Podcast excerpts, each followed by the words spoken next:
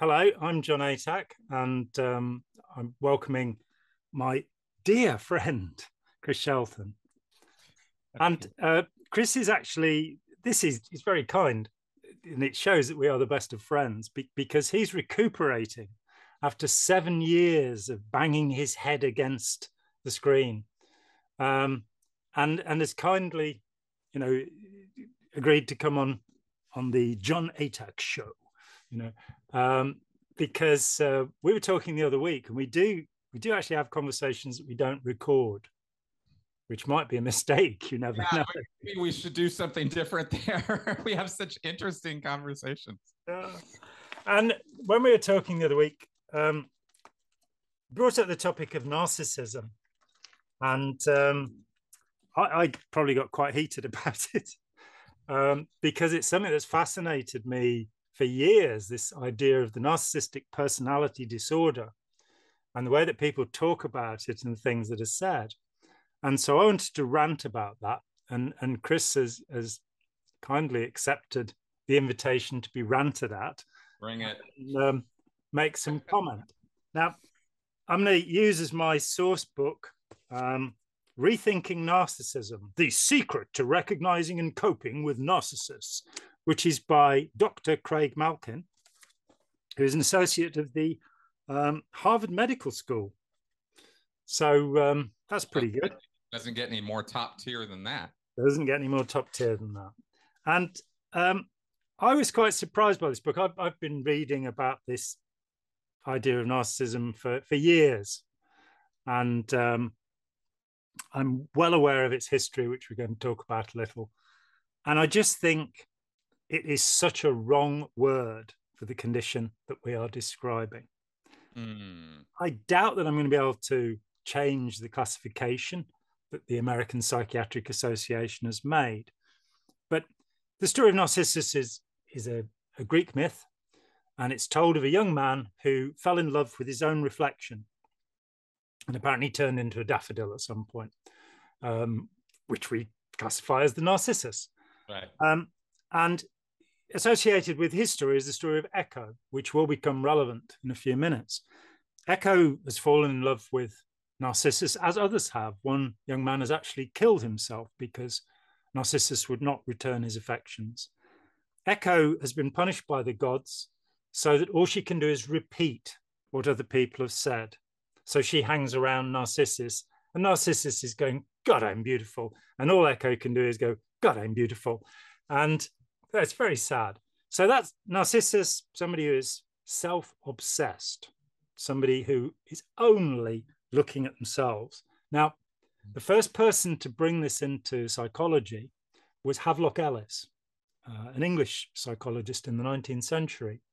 And I think his definition was accurate and useful. His definition was somebody who masturbates all the time and doesn't want to have sex with other people. Huh. Now that, that fits in with my idea of the guy looking at himself all the time. I mean, that is a that is a fascinating take on it, only because that still survives in its current incarnation or understanding of narcissism. In that, I, I immediately thought of a, a movie called American Psycho.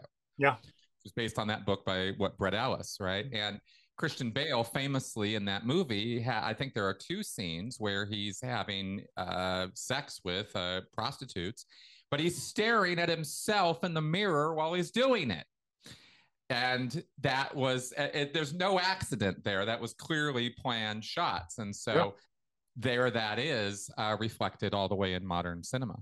Yeah, absolutely. Now, Sigmund Freud and anybody who knows me knows that I detest Sigmund Freud um, and a panoply of reasons. For a panoply of reasons, and we'll do, maybe do something about that one day. People keep yeah.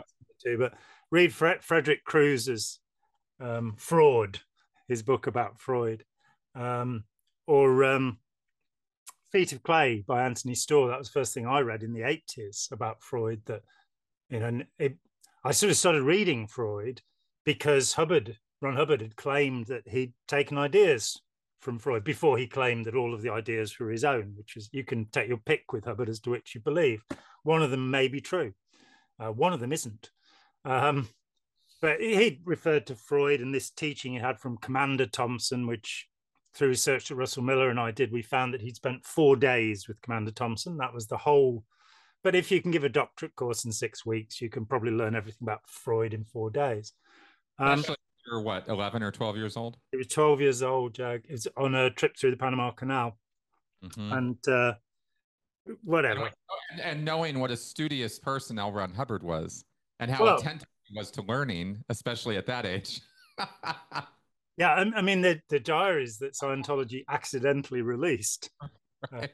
uh, through the Armstrong case, where you've got two handwritten diaries and then a retype of one of them where everything's improved, because that's what diaries are for yeah, he's a kid. He's 16. He's a kid who's, you know, um, not not really paying that much attention to anything. You know, nor was I at the age of 16, other than girls and um, rock music. I liked them, and uh, that was good. Right. Um, anyway, Freud gets hold of this idea of narcissism, and he changes it to somebody who loves themselves to the exclusion of all others. Mm-hmm. Then Erich Fromm comes along and he spent a lifetime. I mean, he um, he's unusual among Freudian analysts in that he was not a, a doctor of medicine. Um, his doctorate was in social psychology. Mm-hmm. studied at the Berlin Institute in I think 1929, somewhere around there, and he immediately started disagreeing with Freud, which didn't get him. You know, he was kicked out of the Frankfurt School for being disagreeable about the great Messiah Freud, you know. And by the end of his life, I wish science did not, social and otherwise, uh, did not trend that way. But groups of people and and thinking, uh, science is no exception, unfortunately, to faddish thinking. Yeah, and, and we find it even in the hard sciences where you know geologists mm. disagree with each other and and they shun each other or they um, become spiteful and malignant in, in their approach. It, it's bizarre. I mean, and I like the idea. I mean, I do very strictly separate soft and hard science. That the sciences of of the human, anthropology, ethnology, ethology, sociology, uh, psych, clinical psychology, and I think social psychology verges on being provable in certain places. But even there, we have to be very careful about the experiments. When you come to physics and chemistry, you've got something a bit more rigorous. But even there, I like the idea that there are people who disagree. That that mm. there are people you know, in mathematics. You've got three distinct schools in mathematics. Um, do numbers really exist? That's one of the questions, and some of them believe they do, and others believe they don't. That they're approximations. You know, and you get these foundational disputes, and that's great because it stimulates different thinking. You're not all stuck with, you know, the luminiferous ether holding the universe together. Right. Um, but with yeah, with the Freudians, there have been some really severe battles, which are very cultish. They're very kind of, you know, we don't talk to him anymore um, mm-hmm. be, because he doesn't do this. Jeffrey Masson found this out when uh, he worked in the Freud archive and he dug out the papers on seduction theory, which is the idea that children are trying to sexually seduce adults. Now, Freud believed this, and there's a little note in the official biography by Ernest Jones, which is a letter from Freud saying, I had to drop it because it, it would have made my work unpopular. But he still believed, as many child molesters do, children are trying to seduce them. Um, they have to project themselves into the kid. Yeah, what's called coy behavior by by psychologists, and I've seen it, and I've talked with a pedophile about it to try and understand it better, and they've really got it wrong. That's my perception of mm-hmm. being around lots of children. Um, and Freud got it wrong. He didn't speak to his dad for two years because he was sure his dad must have abused him because all parents abuse their children. This was one weird guy. He takes narcissism and he, he gives this definition of it somebody who's self obsessed, loves only themselves, has no love for others. Fromm comes along, and as he's over the decades deconstructing Freud and pushing more and more of it away, he he stayed with the dream idea to the very end, and I think that's absolute nonsense. That you know dreams are teaching us something. They're, they're pretty much random. Occasionally there'll be some insight in them, but they're pretty much random.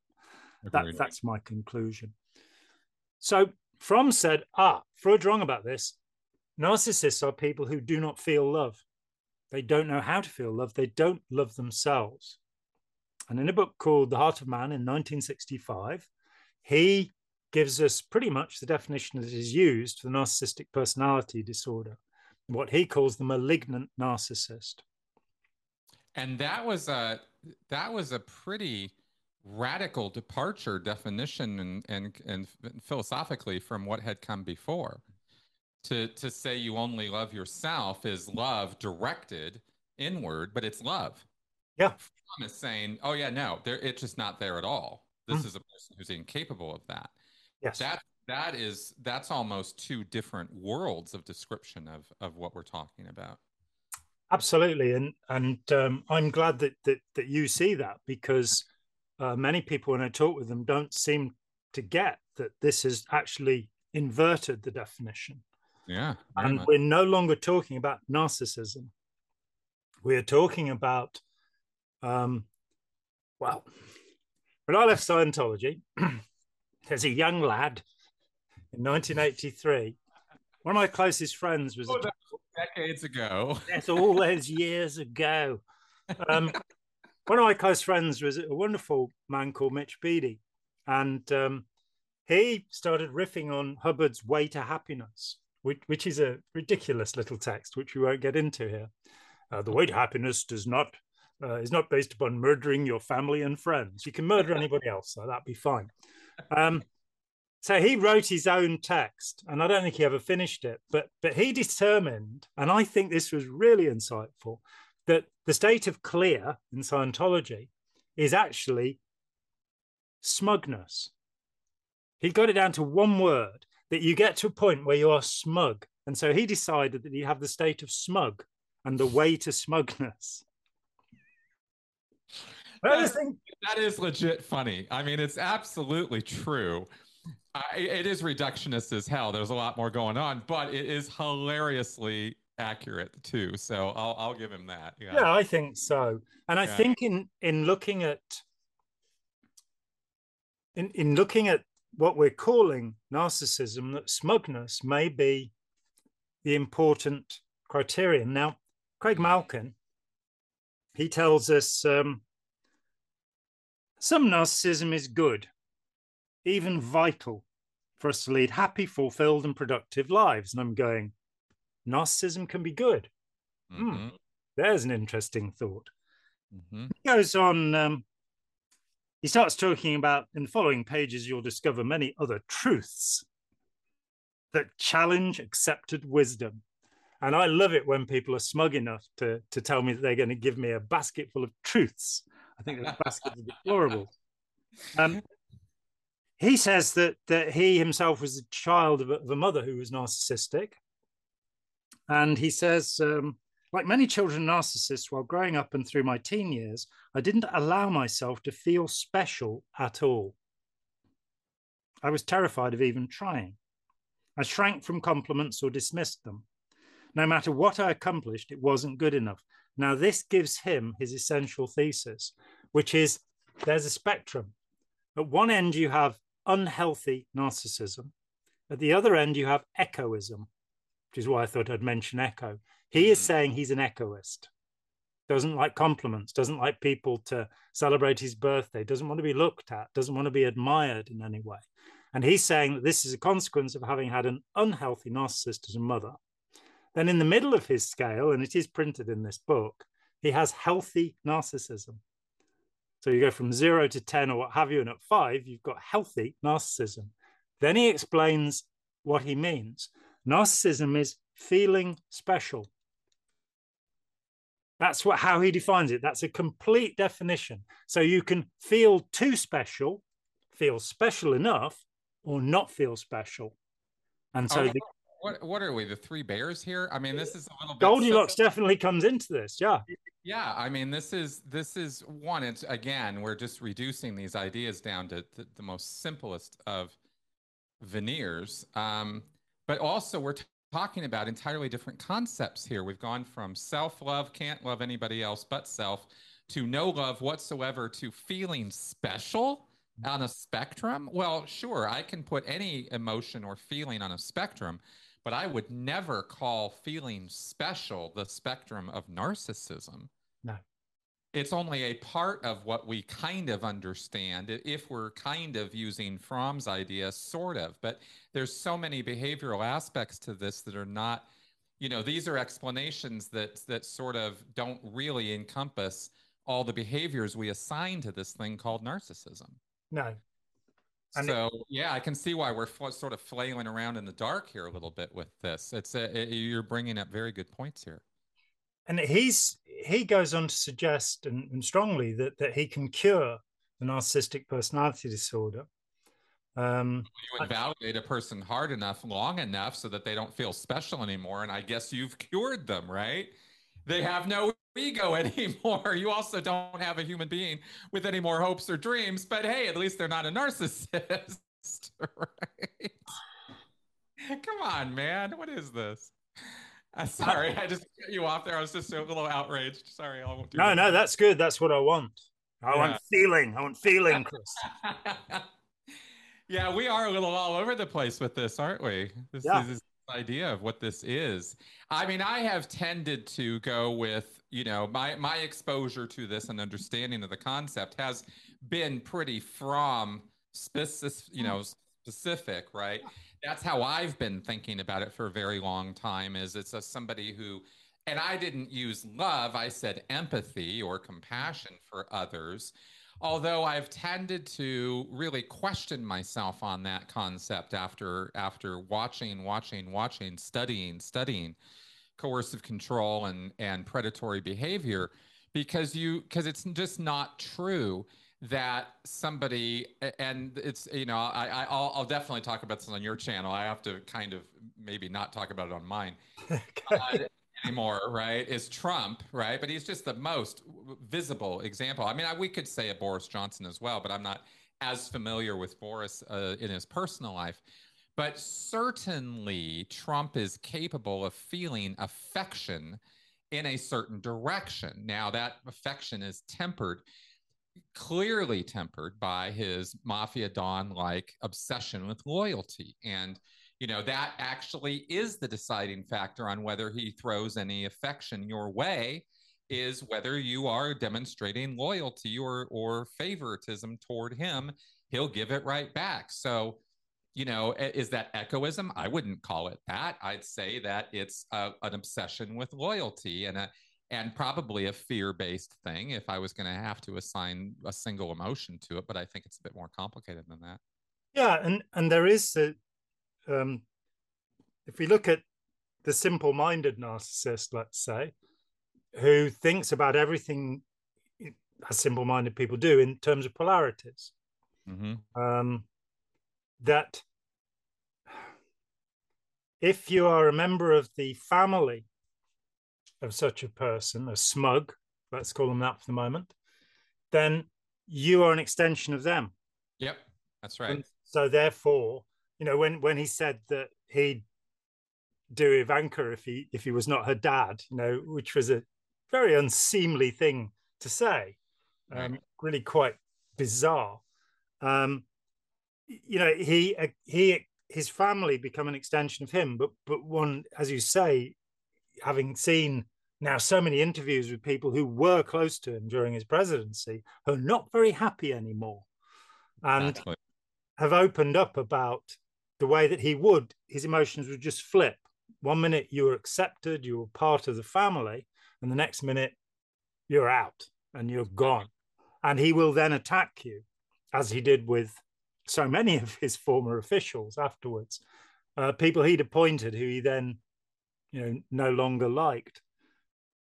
I mean, I've used him as a case study. Um, today, I had a conversation with a uh, an independent Scientologist, and I've been I've been looking for a long time to find somebody really smart who's into this stuff who'll talk to me because talking to Andy Nolch about it, you know, proved to be rather deflating all in all. Yeah, a little counterproductive trying to carry on that conversation. Yeah, so you know, I wanted to find somebody smart who would challenge me uh, and my disagreement about just about every aspect of Scientology and what it is. And he came to a point where he suggested that I had confirmation bias with regard to Donald Trump.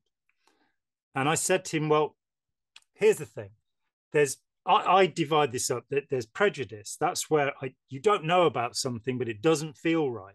That's prejudice, mm-hmm. prejudice before judgment. Mm-hmm. And then that it's a form of bias, but I think of bias as the other form of bias, which is I know a lot about it and I have come to a decision. You know, what the decisions I've made about Scientology are in fact based upon, you know, 40, 48 years of, oh dear, it's horrible, isn't it? 48 years of study and, you know, putting together the first history of the subject, putting together the first realistic cosmology of the subject. There's not one in Scientology itself. Talking with hundreds and hundreds of former members. I could not be called prejudiced. My conclusions may be wrong, but it's a bias that's been reached through reason.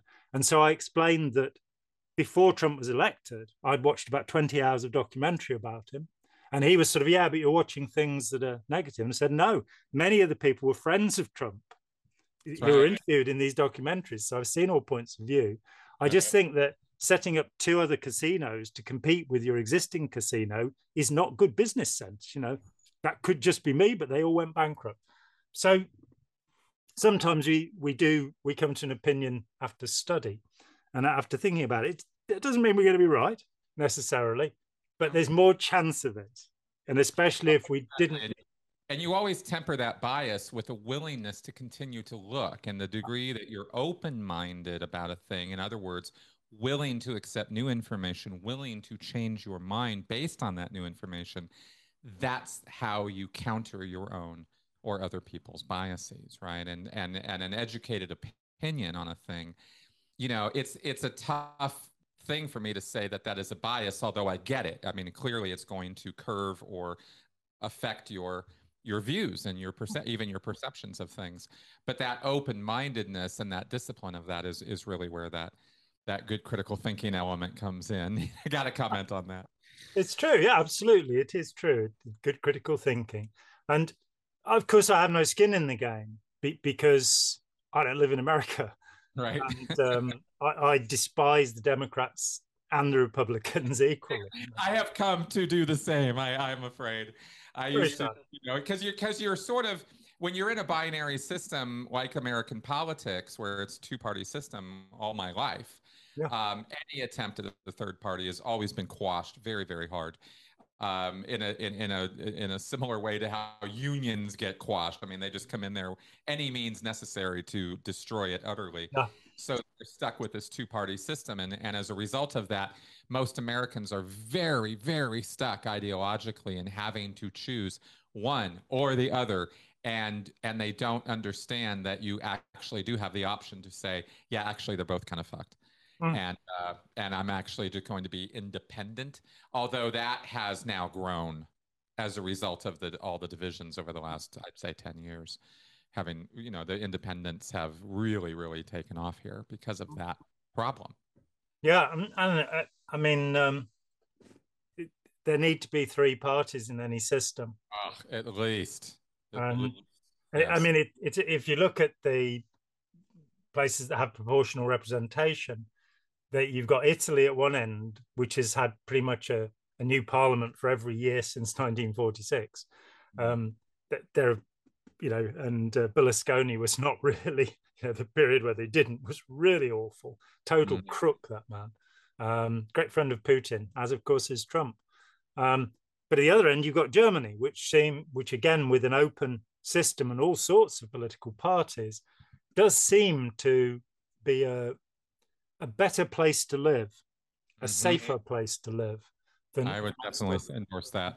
Yeah. Um, so who knows? Right, let's um, let me dip back into my lovely Craig Malkin book and see see what else I've got. Yeah, did I might just put a few tags in. Um, Do you have, by the way, on that one, as I brought up empathy and compassion and love, and I don't look at those things as total synonyms. I believe that they are separate concepts, right? Mm. Distinctly so. Yeah, I do. And I I tend to think about these personalities um you know, personality disorders are they're difficult. Mm-hmm. Um, you know, we're really we're really just trying to I, I think without and I and by we I mean you know psychology. I I, I, don't feel like a spokesperson for psychology. I feel like somebody who has some education in psychology and can comment on it from that position. That that we're trying in in what I would consider to still be baby steps of this of this subject um, to categorize or or umbrella you know behaviors mm. and and i don't know that that's the best system to go about categorizing people no. but we but we do have people groups of people we can we can group them hmm. into commonalities of behavior that we can observe and go you know we don't like this this is antisocial this is harmful to people hmm. uh, you know when people act this way bad things happen hmm. broken relationships abusive homes destroyed businesses you know it's a it's a pattern with this kind of this kind of personality and mm. and and i think we struggle an awful lot with that you know throwing these words around for this but what we're really just trying to do is categorize behavior mm. um, more so than categorizing you know we we then make the unwarranted leap to try to figure out why that behavior exists. Well, what's driving that behavior? And we tend to look inwards to neuroscience and sociology, you know, sociological factors, family factors, genetics. What is it, right? And it's and and and I think the failure here is not recognizing that it is a multidisciplinary problem because it's a multidisciplinary situation. Mm. It is not nature, it is not nurture, it's all of it. Mm and and it's and it's a difficult thing to to go there because niche fields want to own the space right? Psychology wants to own it but sociology has something to do with it but neuroscience has something to do with it. Well actually it's kind of partially explainable in all of those spheres but together you get an actually more well-rounded and more accurate view of what it is you're trying to even describe if you approach it from all those angles rather than trying to stick in one bucket. And and that's the mistake i see people make in in the field and outside of the field more often than i think any anything else. Um, and that's why i think we keep stepping on each other's feet and tripping over each other with this rather than coming up with a, a, a way of categorizing this behavior more accurately if if i'm you know that's how I look at the general problem of this and why it is such a problem. I agree with you. Uh, I think it's become different, difficult because of over specialization. Yep. Because of competition between fields. When I, you know, left Scientology, I started reading sociology, social psychology, and I realized that quite often they were describing the same thing, but they had a whole different vocabulary for it. They don't talk to each other, and then you know you have schools like the situationists um, Philip Phil Zimbardo, who I respect as a genius, incredible man, but he is very much a situationist. And in the Lucifer effect, he gets to the end of the book and he says, "Okay, I have proved that basically evil is conditioned. Evil, you know, we've seen so many cases here. I think I've shown that that's so. There isn't the evidence, but I believe it will be true for goodness as well. And I absolutely balked at that point and said, Well, you've just told us one of the stories you've told us is about Chip Frederick, the sergeant who was sent to prison for eight years for showing the photographs of the Abu Ghraib torture or for taking the photographs, being involved with that. Mm-hmm. And of course, Zim had been um, an expert witness on his behalf. So, you know, he was in, had intimate knowledge of the case. And of course, in describing that case, you have to talk about Joe Darby, Joe Darby was the guy who was he, he asked his friends in Iraq, "I if anybody got photos of Iraq for me to take home?" And he was given the disc with with these on. And he said his first response when he realized what it was on was to throw it in the bin because he knew that his life would be at risk if he shared it with anyone. And he decided he couldn't do that. So he shared it. Then Don Rumsfeld outed him. He named him publicly. So he's, I mean, after that, he had a bodyguard of four, four people to stop his fellow Marines from killing him because he'd blown the whistle. Yeah. Um, so, but Joe Darby was not the loyalty factor showing up again. Yeah, on Semper Fi. That, yeah. But Joe Darby didn't make his decision in a group situation. He knew what the risks were. He knew he was risking his life yep. to do good, to do the right thing. So I've come to the conclusion that sure, people can do the right thing because they've been bullied into it, because they've been threatened that they won't go to heaven or what have you. Mm-hmm. But I've come to the conclusion that there are people who think their way and decide to be good. And that where evil is largely, we talked about apaths, we were talking about Jane McGregor's idea of about 60% of the population just go with the flow, whoever's directing them. And that will tend to be the sociopath they will follow because the sociopath is more Machiavellian and conniving than, right. than the empath. But so we, we get to this point where um, if, if looking at DSM 5, the Diagnostic and Statistical Manual of the American Psychiatric Association, um, fifth edition, um, which was 2012. And there was a tremendous argument at the time this was being put together because people were saying, look, you are linking together behaviors, symptoms, uh, affects, when we now know that some of these conditions are neurological. And shouldn't we wait until we understand the neuroscience? Well, that too has become problematic. Uh, mm. I don't know if you've seen it recently, but a, a meta analysis of uh, with depression has yep. said serotonin is not necessarily involved in any way. And so the idea of selective serotonin reuptake inhibition that is behind Prozac and sertraline and all of these, uh, venlafaxine, all of these drugs, may not be true at all. The reason they're working, and I've suspected this for a long time, because in 1991, because Scientology was so against Prozac, I started reading about it. In fact, I actually uh, spoke with Eli Lilly at one point about the lawsuit that Scientology had against them. And I, for free, advised them to get the hell out of Dodge because Scientology would keep going forever. I should have charged them $10,000 for that advice because it certainly saved them more than that. But the, there was this paper that came out in about 91, I think, where neurogenesis had been found. New neurons were being made in the hippocampus. And there is also research that shows that clinically depressed people at post mortem have a shrunken hippocampus. And the hippocampus is, is it's relevant for memory um, recall. So it seemed to me that you could fit these things together, that in fact, nobody knows how, but the SSRIs are not necessarily functioning on serotonin at all.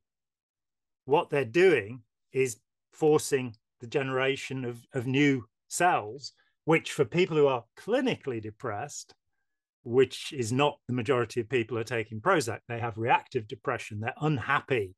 And doctors have been talked into giving them this drug, which I'm not sure is, well, the Royal College of Psychiatrists in the 1980s here said 80% of prescriptions, sorry, in the 1990s, 80% of prescriptions for SSRIs were wrong. That, mm. that general practitioners were just handing this stuff out and they were giving it to people who were unhappy, not to people who had clinical depression, a quite different thing. Right. Which, of course, rubs right up against my problem with that, which is, as you just mentioned, general practitioners. You might as well go to your veterinarian to for as much specialization as they're going to understand about mental health and mental processes. Yeah. That was a real, real, real disservice foisted off on the American public that general practitioners were given the right to prescribe um, SSRIs or you know or mental health drugs. That that itself, I think, was a layer that that kind of gets glossed over often in this in this discussion, and it's mm-hmm. not an unimportant fact. You know, I, I'm serious when I say you might as well go to your vet because that's the level of skill and expertise that your general practitioner has in other words, none whatsoever when it comes to um, trying to deal with mental issues and understanding mental issues at a level of expertise to be able to test for, diagnose, and treat these problems. And, mm-hmm. and it's not all social. There are issues, right? And we do know from the fact that it's not an insignificant percentage of people who do have favorable responses to SSRIs, that there's something going on there. Mm-hmm. Perhaps your explanation is the is the one. Perhaps there's other things. I, I'm not really sure what the neurobiology of this is, but I do know for a fact, because I live with it and I've experienced it myself, that mm-hmm. you know, when you are on the right meds for the condition that you have, it really does deal with the problem. Now, does it deal with the problem the way they think it does? That's been a question mark since day one of these drugs. Hmm. And that leads right back to our admitted ignorance of what the hell's going on up here, right? There is still, we are still, there are still neurotransmitters we don't have names for. I mean, we are, I, I wish people could understand the, the, the baby steps here, the, the fact that these fields are, are scientifically speaking, you know, uh, uh, uh, just barely over what 100, 120, 130 years old. Yeah. And that's nothing when it comes to development of ideas of this complexity, dealing with this thing, the most complicated machine we know of in the universe. So it's, you know, so I, I think we also have an expectation, and I don't mean to say all this as some kind of like, defense you know it's i don't think it needs defense i think it needs this pointed out mm. that we are in infant stages here of just trying to understand what's going on and it's kind of amazing that we've actually been able to produce some of the results we've been able to produce given our ignorance our gross ignorance mm. of neurobiology the neuroscience of it and the social psychology melded with that as we just went over. They, these fields don't even barely talk to each other, hmm. and um, and so of course we're you know we we see so many mistakes made and are going to see many more as we try to figure this out. You know, um, I only pipe up like this because I'm so hyper aware of the Scientology like criticism that occurs of psychiatry and psychology because of these pitfalls and these these mistakes that get made you know what you weren't perfect the entire time? Like you know if if you go into any science you are i had to talk with physicists uh just two days ago you know and they just would not shut up about you know the same level of ignorance and stupidity and trying to figure things out and errors in the data and errors in the interpretation of the data and uh, in physics you know these hard sciences these ones where it's all math no it's not. Because there's people involved right? And so because there's people involved you're going to have all these layers of nonsense going on. So i, I again it might come across as apologia but i really am just trying to point out the facts of the matter and the state of the field so that it's understood what we're criticizing. And my take on it is we're criticizing the things they got wrong, but let's be super, super clear, at least from my point of view, that that doesn't mean the entire field is a bunch of bumbling moron idiots or evil people who are trying to do the world in. And that's unfortunately a position in the world right now with psychiatry and psychology. And I, I always have to kind of push back against that a little bit. I know I'm bringing in something that you weren't really talking about, but oh, it, it, it's absolutely it, relevant. Yeah. So, and, and I agree with all of the foregoing. You know, I've reached the same conclusion that if we like, it's the smugness of some of the practitioners that is a problem. That that's right. That that's right. This pretense, and and I'm with Hubbard that psychiatry in its development, um, and particularly the 50s, well, 40s, 50s, 60s, into the 70s, uh, One Flew Over the Cuckoo's Nest is an accurate depiction of a psychiatric institute. And the proof of that is that the guy who plays the head of the institute in the film is the head of the institute. I don't know if you knew that. I did not know that. It's his only acting role. And he felt passionately enough about it that he used his hospital to make that film. And, you know, Ken Kesey had worked in a psychiatric, psychiatric hospital to get those ideas. Yeah. Um, electroconvulsive therapy. book, by the way, as oh. well as a movie. I, have I've read it and seen it. Yeah. And absolutely, it's inarguable, and there is no excuse. And I can't look back at any of that and justify it, rationalize it. I understand why it happened, but I, but it doesn't make it right any more than I understand why concentration camps happen, but doesn't make it right. You know, there's no justification there. It's just it is it happened and we have to understand it we have to understand why it happened so that never again yeah right? You exactly. don't allow again. And and this goes back to the 20s with the with the electroshocking the pigs where we got electroshock therapy from. That came out of that was a brainchild of of a guy out of italy. I Looney. mean his name was looney. That's it. That's right. So there's there's that there's that and then of course we go back to freud and his you know nut nuttiness with you know with all the things right? And, mm-hmm. and we can go on. And and so much projection you know so much because sometimes you literally did have the inmates running the asylum. I mean it was just that bad. And it and I and I can look back on it and I can all I can say was well fuck at least we had an asylum but you know damn. So much so much uh, uh, learning has had to take place and society itself had to actually become a bit more of a civil place itself. Hmm. For this field to actually become more humane because when you go if you go back to you know just cultural values all the way back you know at mid turn of the century 1900 this was a time period when toilet paper was relatively new and babies were raised on alcohol hmm. best I thing mean, for them yeah i mean all kinds of just things that we would we would be shocked appalled rudely you know eh, morally indignant about that we just don't even think about because we hyper focus on very specific things and don't again and this is a mental health issue problem right? We don't look at the bigger picture the bigger influencers. So why do people act the way they do? Mm. well because their culture demands it many many times you know? So it's so there's a lot of again a lot of factors at play here which i just like to bring up to point out to people not to make any of this barbarism or nonsense in psychiatry's history okay you know? Yeah. And and you know the history goes back you know the current imperial war museum in london is actually in the the bethlehem hospital bedlam. Right. and there people would pay to go and watch the lunatics. Mm-hmm. And um, it was a kind of sport like bear baiting or the other stupid, unbelievable things that people used to do. Yep. Um, I'm I'm actually going to reveal something you may not know and that, that, our viewers may not know. And this is something that I worked out. Um, electroconvulsive therapy was was brought about because this Italian doctor and there was an American doctor who I think was called Rabbit, very likely story. They both of them, for a bit of fun, used to go to the abattoir, to the slaughterhouse. I don't know why. I don't know what kind of personality it is that goes along to slaughterhouse to watch the animals being killed, but that was how they got their jollies. And they came up with the idea. Yeah, because they saw animals convulsing when they'd been given a stunning shock.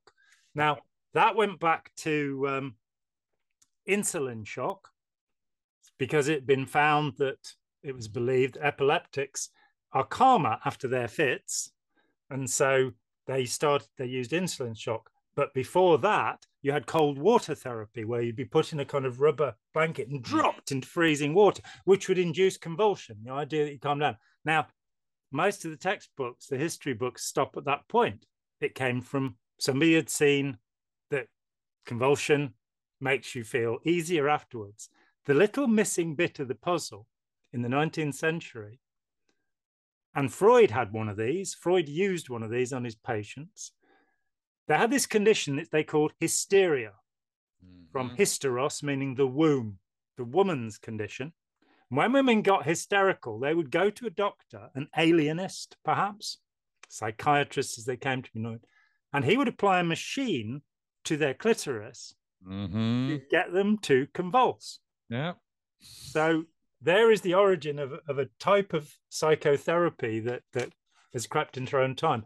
Now, thankfully, ECT is is not much used. It, it, it is still used in the treatment of severe clinical depression, but now there are there's, there's both ketamine Um, right. coma, which is used in Germany, which seems to be successful, and and now there are brain implants which seem to be able to stop this particular brain activity that leads to severe depression. Right. Um, Right. So, cool. I I just said something Yeah, naughty. it- My I'm just going to say straight up, it has never made sense. And within my knowledge of neuroscience and neurobiology, which is again very very small compared to you know what it what it could or should be, but um, it has not, and I don't see it ever making sense that randomly sending electrical impulses into a person's brain is somehow going to shock them into a more um, anything more than a more vegetative state. I just I just can't see it. And I'm told that uh, at this with the state of science as it is now, it is it is pretty much a hail mary sort of situation if they are suggesting it. They have given up on anything else working. Yeah. and that's kind of the, it's it really is sort of a last resort. And at that point, you're you know. Horseback riding might be as, as as useful to you as going and getting i mean i don't know i know some people have actually stated that they benefited from it but i look at it as a hail mary that's that's yeah, I. I, there may be cases, you know, it's like somebody tells me that they had tremendous gains from Scientology and it changed their life and they didn't commit suicide and this, that, and the other. That's absolutely okay by me. It- Mhm. in their case, that worked. But um, talking to this guy today, and he was talking about Scientology curing PTSD, and I had to say to him, I've seen it induce PTSD in many cases. You know, I've not seen it cure it yet. nope Um, but one. that, that's my experience, and somebody else's experience is theirs, and it's valid. But it, I, I think you make a very important point that, um, as you know, I'm a big fan of Robert A. Burton. Um, I even wrote to him to tell him I was a big fan, and he said thank you, which is nice. Um, and he wrote this. He was the head of neurology at Mount Zion, um, which is the University of California in San Francisco. Mhm. And this is one of his books, A Skeptic's Guide to the Mind.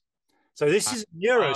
That book loved that book Yeah. And he's saying, I think we're getting a bit smug. exactly Uh, so one of the things he points out, and I thought this was fascinating, he's saying, we don't know what glial cells do. The word Mhm. glial comes from glue. The presumption has always been that they glue the, the brain together, and half of the cells in the brain are glial cells, the other half are neurons. It could be that the glial cells are doing a bit more than we think. yep That's So right. We we are, you know, there are 200 brain regions. It said there's not one neurologist in the world who can name them all. That's how severe the problem is. Well, so it's, akin to the and and people might understand this if we put it this way. I don't know. It's akin to the microprocessor problem or the computer problem. You know, up, up until the 1970s, you could theoretically be the guy who understood every part of the computer. Mm. You really did get the whole thing. You could build it from scratch. You, you understood how the microprocessor worked, how the boards worked, how the monitor and the various input devices worked, right?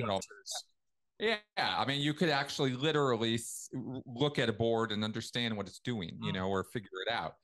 And sometime around the 70s, certainly, certainly by the 80s, Mm.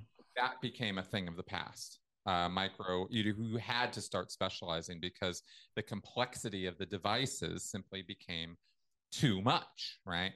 I think this might be similar to what, what's that old uh, story about the guy who it goes back to the 1400s or something, 14 or 1500. I was gonna the guys who thought they were gonna know everything there was to know. You know, like there was a point in time when you could have all the knowledge, and then and there's just too much. There's just way too much, you know. And and this is without question.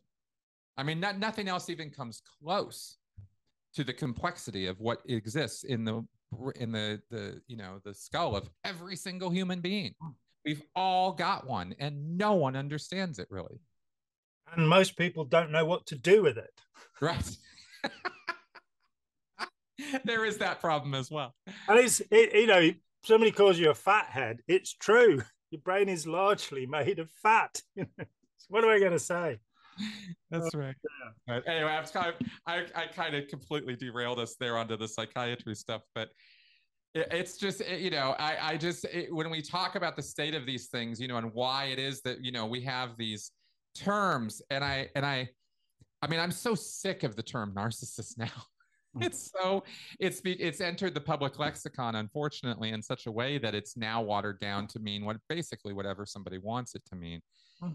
Uh, you know in that sense in the way that people actually use the word is it's now this word for somebody who's just kind of full of themselves or somebody you don't like or somebody who's who who was selfish in a moment and you perceive it or interpret it as oh they're always that way and they're they're pathologically that way and so therefore you know or they yelled at me once and so therefore they tried to gaslight me. I mean these, these terms get they just become useless after a while and that's the the the constant problem of specialist lingo ending mm. up in you know, in the in the common vernacular is a vulgar Latin, as we, uh, I guess. Yeah, could, dog Latin. Um, yeah, so so the word depression. I was feeling depressed. No, you weren't. You were unhappy. That's right. Um, the word schizophrenic, which means something quite different to psychiatrist.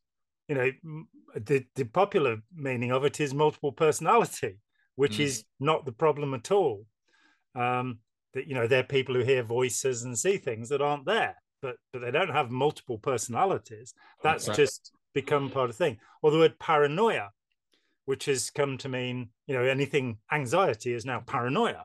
You know that and and on and on and on. That's um, right.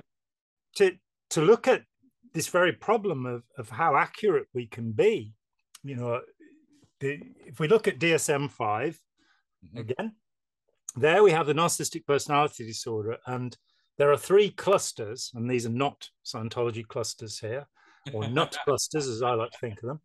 You have cluster A, cluster B, and cluster C as definitions with, you know, it, it comes down to this simple thing. NPD, narcissistic personality disorder, is a cluster B, and it sits in there with the histrionic disorder, the borderline personality disorder, and bipolar. Now, the disorders are called disorders because you're meant to be able to resolve them with therapy. And the illnesses or psychoses, like bipolar, are things that require chemical treatment and may or may not resolve. That, that's if I've understood the simple distinction. The problem is cluster A, cluster B, cluster C. What's being said is there are three symptom sets. That's it. There are three. And in cluster B, you will find the same symptoms presenting for somebody who is a borderline, for somebody who has bipolar disorder, for somebody who has the less often talked about histrionic personality disorder.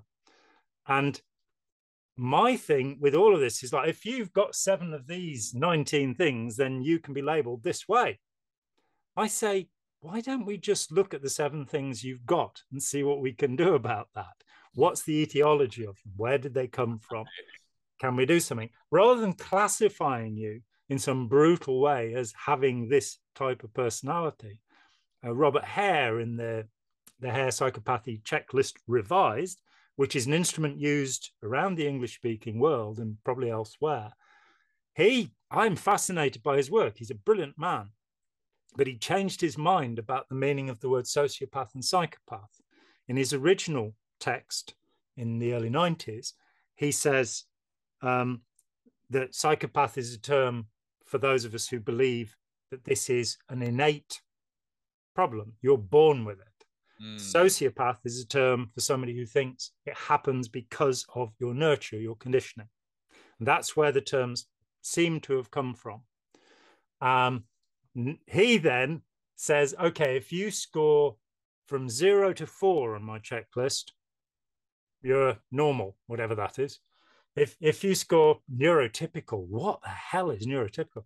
If you score from four to 30, you're a sociopath. And if you score from 30 to 40, you're a psychopath. So when you start looking at the cultural weighting of the questions, now Scott Malkin comes to this point as well.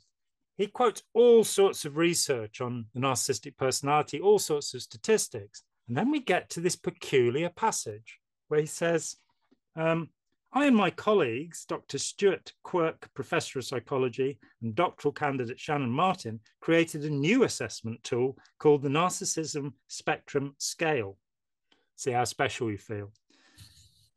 And so he basically doesn't say, of course, all the things I've said about narcissism before come from tests that I don't rate. I don't believe in those tests. So rather than saying all of the research up until our new scale is actually invalid, he nonetheless accepts it, which, which I thought I thought was interesting. And you actually do get a little, you can probably find it online, the narcissism test. You can do it on yourself and mm-hmm. see how special you feel. Um, see and, some on that, note, by the way, it is that's that's a exactly how it's defined. I mean, just look it up here: narcissistic personality disorder, a preoccupation with fantasies of unlimited success, power, brilliance, beauty, or ideal love, a belief that he or she is special and unique and can only be understood by or should associate with other special or high status people or institutions. A need and then uh, summarize a need for excessive admiration need for excessive admiration and there we have it the, the need for adulation yep. uh, without which the narcissist so-called narcissist collapses and the amount cool. of people i talked with about ron hubbard over the years you know from 1950 right on through to the end of his life uh, where Sarge Fouth talks about it he basically would break down if he was not adulated Mm-hmm. You know, John McMaster told me on several occasions that that you know Tubby, I think he was calling him, had you know been in tears because John was so loved, and he wasn't. John didn't deserve to be loved, but that's another question altogether. I got to know him a bit too well. Um, I, here is the narcissism spectrum. I'm sure Spike will have inserted it somewhere just to show show that I speak sooth. At one end, it's it, it's got zero abstinence, three, habit, five, moderation, eight, habit, and 10, addiction. I don't know what any of those things mean. Hmm. I'm going to move on swiftly. But you're an hmm. echoist or a, you know, whatever from there. Recent studies indicate that the bleak, once a narcissist, always a narcissist view doesn't necessarily hold true. If narcissists are approached in a gentler way, many seem to soften emotionally. When they feel secure love, they become more loving and more committed. Um, huh. in return. And I'm afraid I've written the cynical comment in, in, there that, that recent studies, which instrument to measure narcissism have they used? Have they used the Malkin one or the one that doesn't work? Because I would suggest, as his is quite recent at this time. Uh, well, some... I'm seeing here that there's also broken down into four different types of NPD. Yep. Let's let's hear them. Grandiose. Yep malignant, covert, and communal. And interestingly, it gives it gives examples for three of those. I mean, grandiose narcissism is I'm better than you and I know it. Malignant narcissism is I will do whatever it takes to get what I want. Covert narcissist is I'm a great artist, but the world never noticed my talent. And then I'm not sure what the communal narcissist is. But to me, frankly, each statement follows one to the next. So I'm a little confused as to how these are four different types when yeah. I'm looking at this and going, well, I think each of these is a is an aspect of of this personality that I've seen and talked with and interacted with and been punished by. so I'm a little bit like I don't know that there's four different types here that I, I question that valuation. Yeah, and and what happens if if you happen to be Rembrandt van Rijn and have discovered a painting technique that nobody else has ever been able to equal? His letters from his teens onwards say he's the greatest painter in the world. Is he a grandiose narcissist? Right. Or exactly. it was it was accurate, and so actually better than everybody else, and he just knows it. Yeah, and it, I mean, it'd be sickening to sit around and have dinner with him, you know. But um, having seen the all of his self portraits, they were all gathered um, in a show. I was, you know, I'm a painter. I was just completely blown away. What are you going to say? You know, he's not somebody I'd want to know necessarily, but he was right. He had, you know, Da Vinci. If he'd come out, Titian, if he'd come out, Van Eyck, there are so many of them. Um, they were geniuses. So would they have healthy narcissism if they felt they were a bit special because they'd done something unique? Would Einstein be allowed? Was he a grandiose narcissist? Um, so if we dig into it, there's this thing, and I've we've I think we've talked about this before, but I, I noticed this number kept occurring. Um, it first occurs in Schopenhauer in the mid 19th century, and he basically says 60% of human beings are not human. Something like that, that that they're peasants, you know, they're not worth thinking about. He, he was a brutal man. But um, damn, that's a harsh way of putting that. Yeah, so something you know in, in that sort of way. Then you get to Erich Fromm, who in was 1941 escaped from freedom. When he's talking about Nazism and how it developed and how he had to escape from it, being a Jewish Freudian communist, you know, had nothing going for him. Um, and he says that he believes that about 60% of people, there's this number again, do not develop a self. They have a pseudo self. And so they just follow. They, they try and keep up with the Joneses. They try and do what you're meant to do. They try and have a, as good or better car as the people next door and wear the right clothes and all of that. So that was an interesting thought to me because as he came up with the term malignant narcissist, I think what he's telling us is that 60% of the population are benign narcissists. And his idea that, that they don't feel confident in themselves, you know, they haven't matured, they haven't become a self. I'm not sure, you know, personally, I'd say it was somewhere after the age of 60 that I started to do that, you know, but it always feels like it was just last week, you know. Uh, oh, yeah, I was stupid until last week, but now I'm clever as clever, you know, uh, and then I'm not. Um, then, of course, we come to Milgram and the 63 experiments at Yale. 62.5% of people are willing to go all the way to shock somebody totally. Mm. and then we.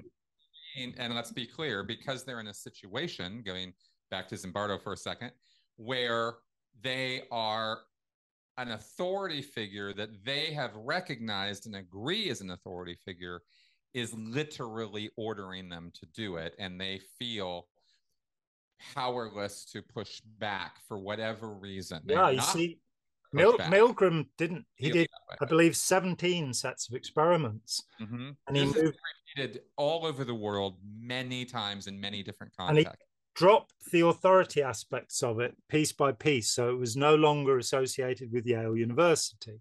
It was mm-hmm. just something out there. The white coats went away he put the actor who was screaming into the room with the person mm. and, and, and these changed the percentages yeah the percentages went down a little bit but bearing uh, in mind that he i understood it from my readings that it went that it was a significant change i've got his book here somewhere um I, I, cannot argue any of the figures. I did not memorize them in reading. No, of course not. It, it, they went. They did go down. How significant we might believe they are. Uh, 100% of people were willing to shock somebody. That yeah. was the starting point. That was the starting point. And the psychiatrist he'd asked about it. I was just fascinated by it because I remember noting at the time and sort of bookmarking in my mind that as you remove the trappings of authority, the compliance rate went noticeably down. It wasn't a half a percentage point or something. It was Oh yeah, it's more than yeah several percentage points. But yeah, yeah th- this is the book Obedience to Authority. Um, but it's a long time since I read it. It's uh, 2008 I read it. So you know, uh, regardless, the point being that you know it, it's not an aberration of human thinking that we obey authority figures. It's built into us to do it. So it's not it, it's not a deviation from a norm to follow orders. And if you have the trappings of authority built into a situation, the compliance rate goes up because of that factor, because of that basic factor we have, right? We are a leader follower species, as far as I can tell. You know, we line up, we do. That's it's hmm. we don't have to think about it. We do it. And that's and there are leaders and there are followers. And that that is it that's when I say we don't have to think about it, I mean that's what I mean when I say you know that this is instinctive kind of behavior. But you can mess with it. Oh and, yeah, and you with it significantly, right? With these various trappings and situations, and that's what all these social experiments are all about.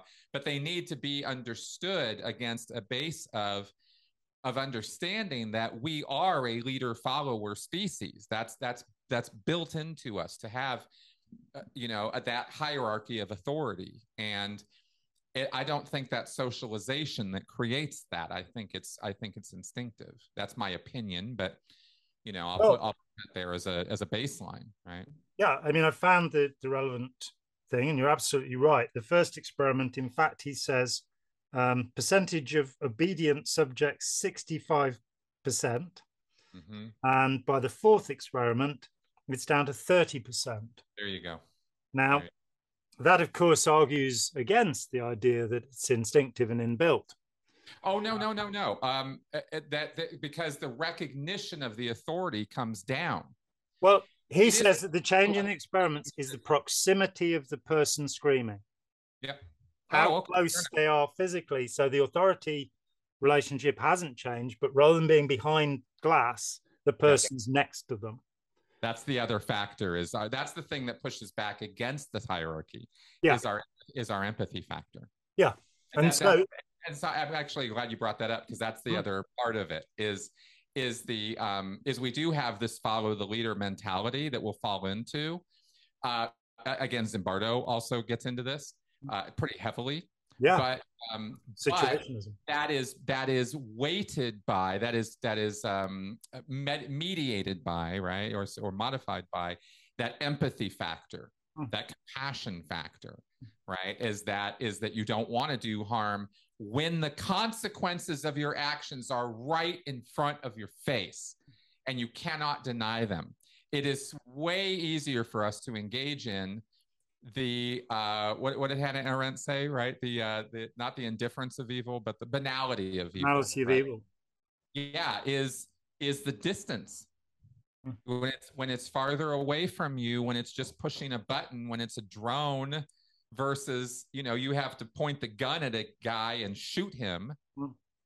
You know, and we saw this with police forces in Nazi Germany, Ordinary Men, uh, yeah. the book, right? Christopher Browning's book on uh, on the police forces in World War II who were made to go kill pregnant women and such. And and you know, compliance was kind of high, a lot of trappings of authority, but there were people who went, uh uh-uh, I'm not doing that. Mm-hmm. No fucking way. And there's no amount of, of orders you can give me that are going to change my mind on that, you know.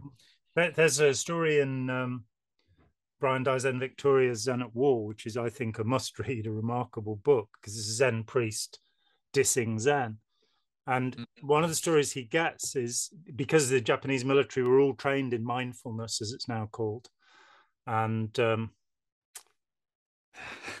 um, Jon Kabat-Zinn tells us that all you need to do is practice mindfulness and you'll become compassionate. Well, the whole Japanese military and the whole industrial force were trained in mindfulness. It's called Zazen in, in Japan, but it's the same thing. And the same technique exactly the breathing technique, the way you sit, all of it. And one of the exercises that Japanese troops were exposed to was that um, Chinese civilians would be tied to trees and the young soldiers would be told to charge them and bayonet them to death. And there's a story of, of one man who refused.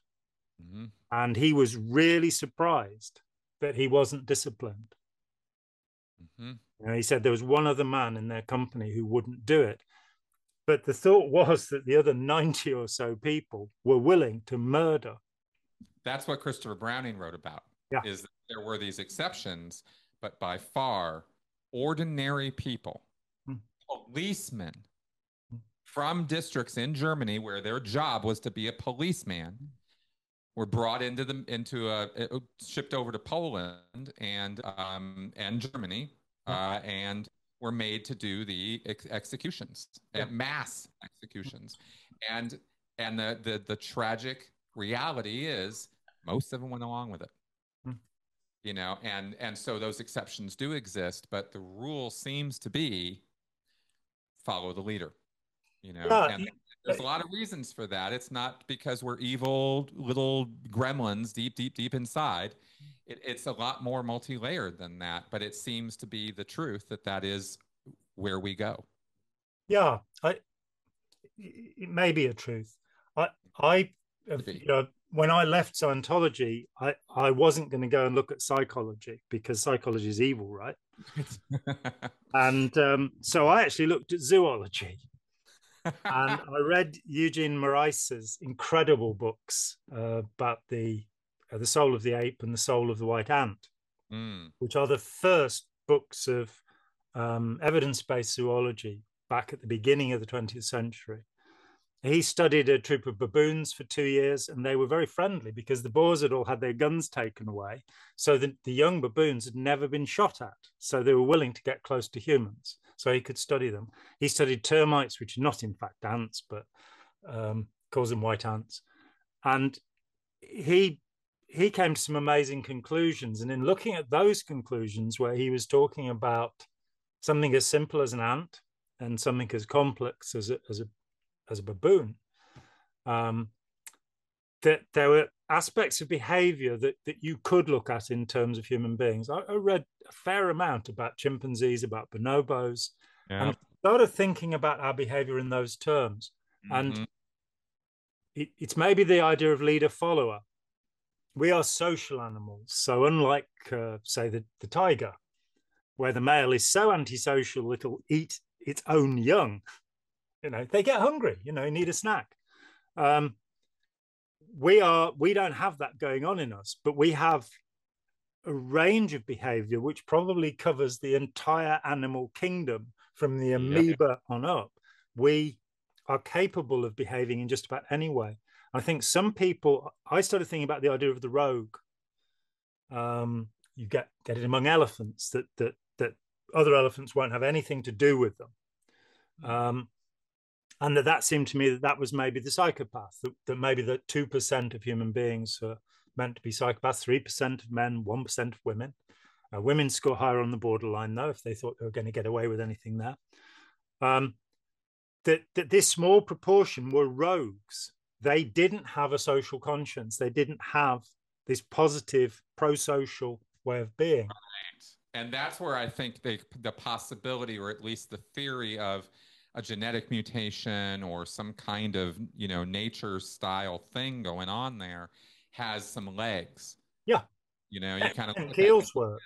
what's up with that? Right? Especially also given that it's a significantly smaller percentage. We're not talking about 20% of the population we're talking about you know maybe maybe 2% hmm.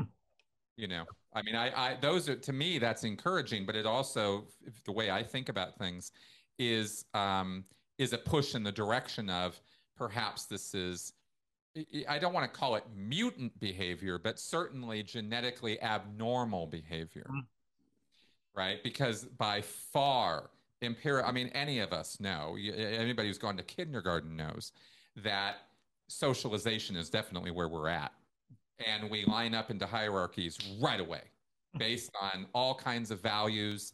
Um, you know, it tends to be uh, might is right at our younger ages, right? Which is why we have bullies. I mean, that's it, it's just a developmental process. We're, we're never going to not have bullies.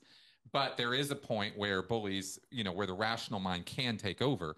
And we certainly need to continue encouraging that behavior. But then the values of, of what determines the hierarchy change as we become more complicated in our thinking you know, fashion, economics, geographical location, right? Where, where you live, where you come from uh, what language you speak. These are the things that we start lining up on. But we're always lining up on something.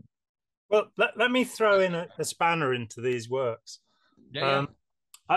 I, I, for periods of time, home educated all four of my children, and and I became very interested in home education, what school was for, and what was going on.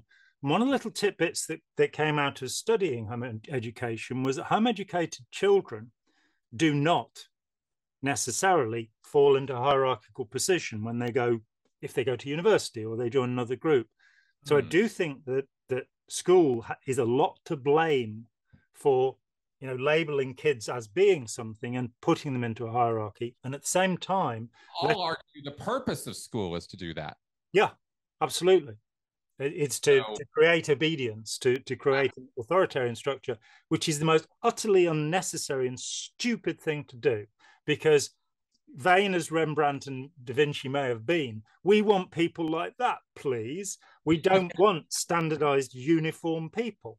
We want people who can creatively give something to society rather than have to put their hand up when they want to go to the toilet, you know? Very um, much so. It begs the question, though, given what we were also talking about, whether everybody is actually on a level playing field to be able to achieve that potential.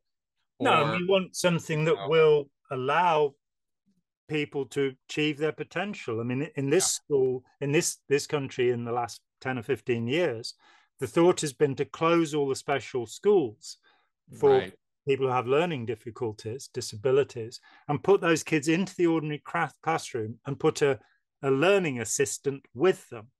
And you know, I, I I had a very interesting school experience. I went to a top school, was the top school in the county, where they, they accepted oiks like me.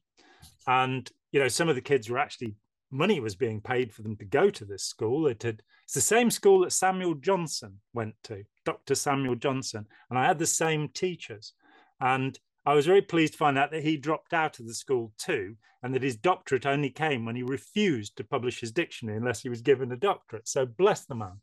But um, and the school had already existed for a couple of hundred years when he went to it, and probably had the same teachers then as well. So this is a very highly regarded school. It would send three or four people to Oxbridge every year, and I went from that into the because I walked out at 14. The, the headmaster was rude about my mum because of a, an excuse note she'd written, which was entirely true. I had spent the afternoon at home because her lunch guest had been late, and he called her a liar and a cheat.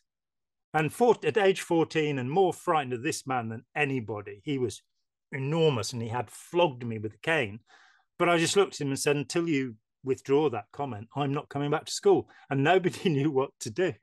So I got 11 weeks holiday. I went and saw Jimi Hendrix and The Who. It was brilliant. Um, Santana, you know, Chicago, Moody Blues, you name it, Pink Floyd. Um, the Doors, I even saw the Doors.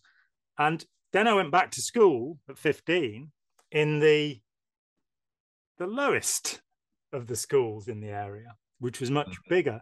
And there, to my interest, you were really streamed according to every subject. So you have five different streams according to your ability, and you go into a stream with kids who are of, of a similar ability. And I'd never thought about that. We were just streamed into, you know, the clever kids and the kids like me. And um, who weren't so clever, or science or, or modern, where you did languages. But here it was like if you were good at maths, you're in the top stream. If you're having a hard time, you're in the bottom stream and you could get the help you needed, which, which I think is probably a good thing. But I do worry about institutionalization. I worry about, you know, I think we should have smaller schools, smaller hospitals, more, you know, not these great cities of hospitals that we now have which spread germs crazily all around. Uh, I have a house guest who who uh, studied medicine, and and she was saying the curtains that they have around the beds, they're filthy. You know, they've finally brought in a system where they're dated and they will actually wash them and stuff like that. But you know, the the, the consultants' ties absolutely bug ridden. You know, so you've got MRSA and all of these dreadful things happening. Interesting. Interesting. So, I, I will say, I'll just pipe in real fast to say yeah. I agree with you. I do believe that we have.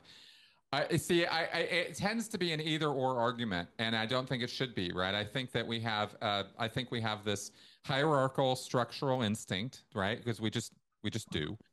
But then we also reinforce that in the school system because they are about making compliance robots rather than about education, right? In the same way that prisons are more about eye for an eye punishment, kind of biblical judgment, more so than they are about rehabilitation. Certainly, I can sp- say that in the United States, right? There are other places in the world that are getting this better. Um, but only, they're, only it, they're only getting it better as a result of a lot of research and a lot of work by very smart people who are literally trying to reframe the entire argument of what are we doing with our criminal element. And, and the United States hasn't really barely caught up with that or those arguments at all. So so you have institutional level problems and you have institutional level purposing that is not necessarily what we all like to think it is. And that's its own level of problem. But I think that um, these institutions are not the things that create hierarchical problems or social issues. That's us. We're doing that. Hmm. And and and and and and again, even in a prison system, you have an enforced structure, but even then, look what happens. Groupings, factions, and hierarchies. They just naturally form. Yeah. Right. And that's and that's my argument really is that we're gonna do that whether we're told to do that or not. Right. In any group situation, that's going to happen but it doesn't that's not the good and bad thing. It's not a value judgment thing. It's just what we do. It's kind of like anywhere you go if you want to stay alive you're going to have to eat. It's not a good or bad thing. It's just a fact you know you got no, eating is a good thing definitely. Right? I uh, love it. and you know so that's kind of my point on that is is that is it's not an either or proposition. School can deal with that issue in a constructive manner, or it can use it to enforce a compliance model. And, and that's what we have seen in the British system. That's what gets carried over to the American system. And that I think we could do a lot more with to improve that situation. It's interesting uh, in lots of ways, you know. There, there was a point in history where this problem was being looked at. Um, I, I was going to, I found this interesting quotation from Nietzsche, of all people. He's talking about something called ressentiment, resentment, which is resentment, ah. but it, he's got two S's in it. And Nietzsche says this plant thrives best among anarchists and anti Semites today. This is Nietzsche criticizing anti Semitism. Hmm. So much for what his sister did in rewriting his work and giving it to Hitler. Hmm. But so it flowers as it like it has always done in secret, like a violet, but with a different scent. And just as like always gives rise to like, it will come as no surprise to find attempts coming once more from these circles, as so often before, to sanctify revenge with the term justice. There you go as though justice were fundamentally simply a further development of the feeling of having been wronged and belatedly to legitimize with revenge emotional reactions in general, one and all. So, yeah, punishment, which were derived from the word pain, to inflict pain, rather than rehabilitation.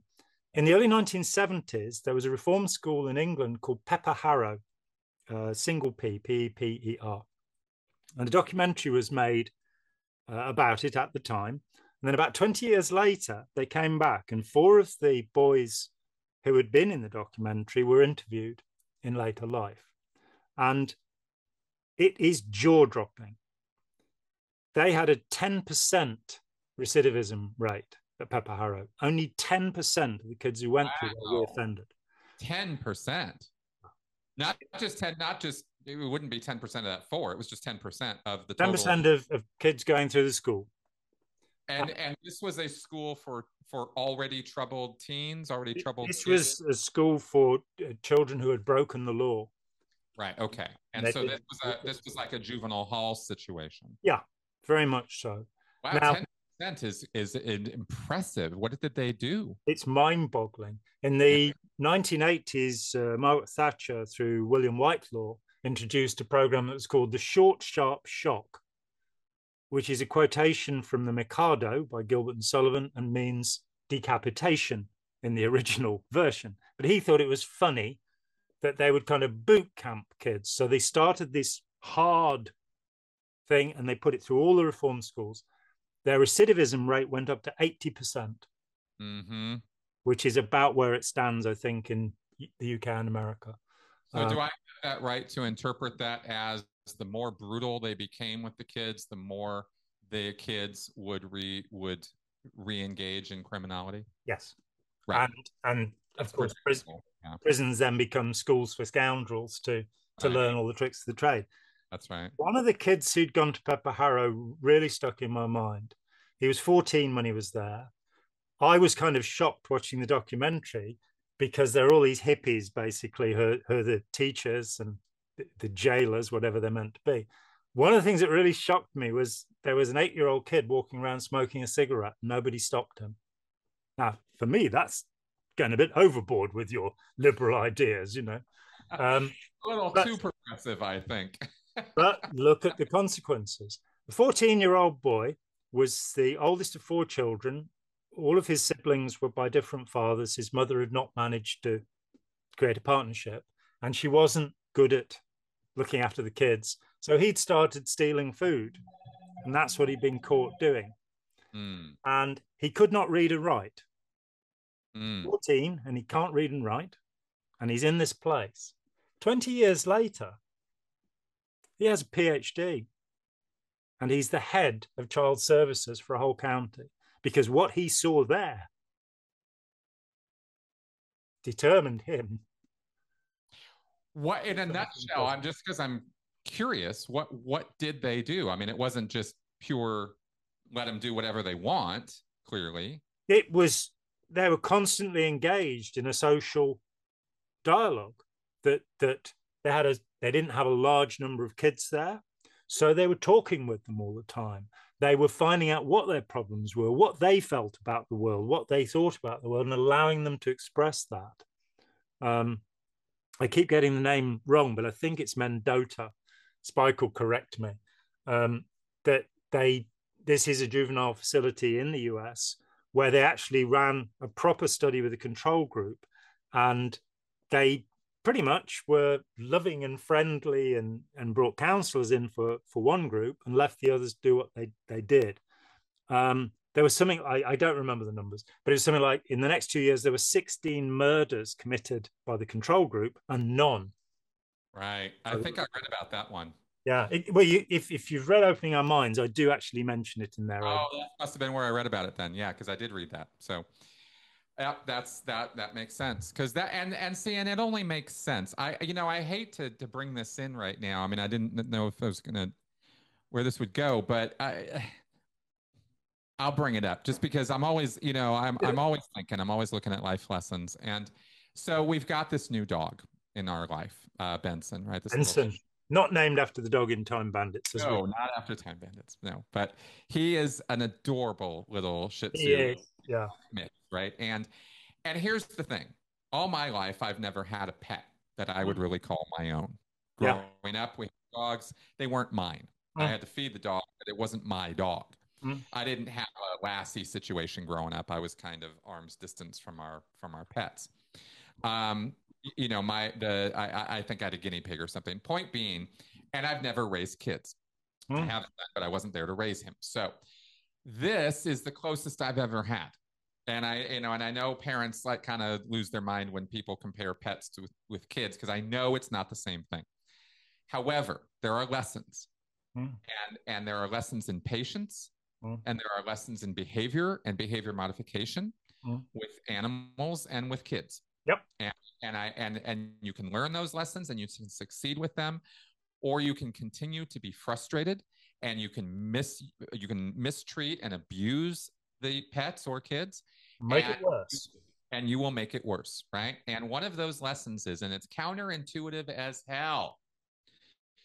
It, it, it runs against every bone in your body, especially at 3 a.m. when you've been woken up right, by the screaming kid or the barking dog, right? And this is a rescue dog we've gotten. This is a hmm. three year old rescue. This dog has been in an abusive situation. That's, and we brought him into our home. And you recognize there's a responsibility there. You're the guy who brought him into the home, you're the one who had the kid. You asked for it. You, you, you had every opportunity to not have this, and now you got it. So you got to deal with it and be responsible for it. And and there have been like, you know, the first night we had him was a sleepless night, you know, until we learned the language of my dog, my wife and I, we were at odds and we were very confused and we would lose our patience and be very upset. But, but, you know, you learn and we kept reading and reading and reading like okay what do we got to do? What do we got to do? Right? Because i don't want to make this worse. And the and the and the simple piece of information that i kept forefront the, the entire time was this dog, there is no such thing as a dog that is going to try to get revenge on you or be spiteful to you. Mm-hmm. The dog is trying to do what he thinks you want him to do mm-hmm. or what he can't help but doing because of his biology. And I believe it's the exact same way with children. And that you we assume the counterintuitiveness here is at three in the morning when you're being woken up, you take it personally this dog is trying to make disturb my sleep, trying to make me upset, trying to piss me off. And you have this to. Dog realize, is a narcissist. Exactly. This dog's a goddamn narcissist, right? Fuck this dog. And what you actually learn, though, right, by keeping these kind of simple ideas at the forefront, is that no, the dog is not being spiteful, not being vengeful, and is and is literally just trying to do what he thinks you want him to do and you have to not give him opportunities to mess up. If you don't want him going in the bathroom, close the damn door. That's that's how you deal with it. You're the responsible person, right? And and I and I only I, I guess I'm bringing this up because it's it's it's it's that counterintuitive thing. We we immediately go to the wrong answer, actually, and once I started realizing that the dog came to us as a rescue with, you know, with some attachment issues, with some like, with some, um, you know, he doesn't want to be left alone. No. And we were leaving him alone in the living room at night, right? Because we thought that's what he needed. And we were just wrong, right? And so we learned, oh, he's barking because he wants to be around us, mm-hmm. not because he's trying to wake us up and make our life miserable. And again, it's counterintuitive but once you acknowledge it and realize that you need to deal with this being, this little living organism with tolerance, compassion, understanding, and learn its language, and I don't think a baby's any different, then you actually approach it from a completely different perspective. And now there's no more barking. Now there's no more problems because we're talking to each other and we understand one another and the needs, right? And it took a couple weeks to get there. And it was, and there were some, some real, you know, trials of patience in doing that. But, but keeping that at the forefront was really, really important. And it was a real life lesson for me. Mm. Um, that I bring to this discussion here with the prisons and the reform schools and the various things is it might not seem to the person who's always taking everything so goddamn personally that these solutions even exist. The kids just need to be beaten into compliance. You know, animals just need to be beaten into, you know, doing what you want them to do. Well, the results you get from that are uniform, but they are uniformly awful yeah. for the well-being of the of the kid or the animal. Right? You can beat them into submission. Turns out you can do it. Mm you know, but they resist you and fight you every step of the way, and they hate you for every single time you do it to them because you're not understanding them. Hmm. Yeah, you're not actually in communication with them.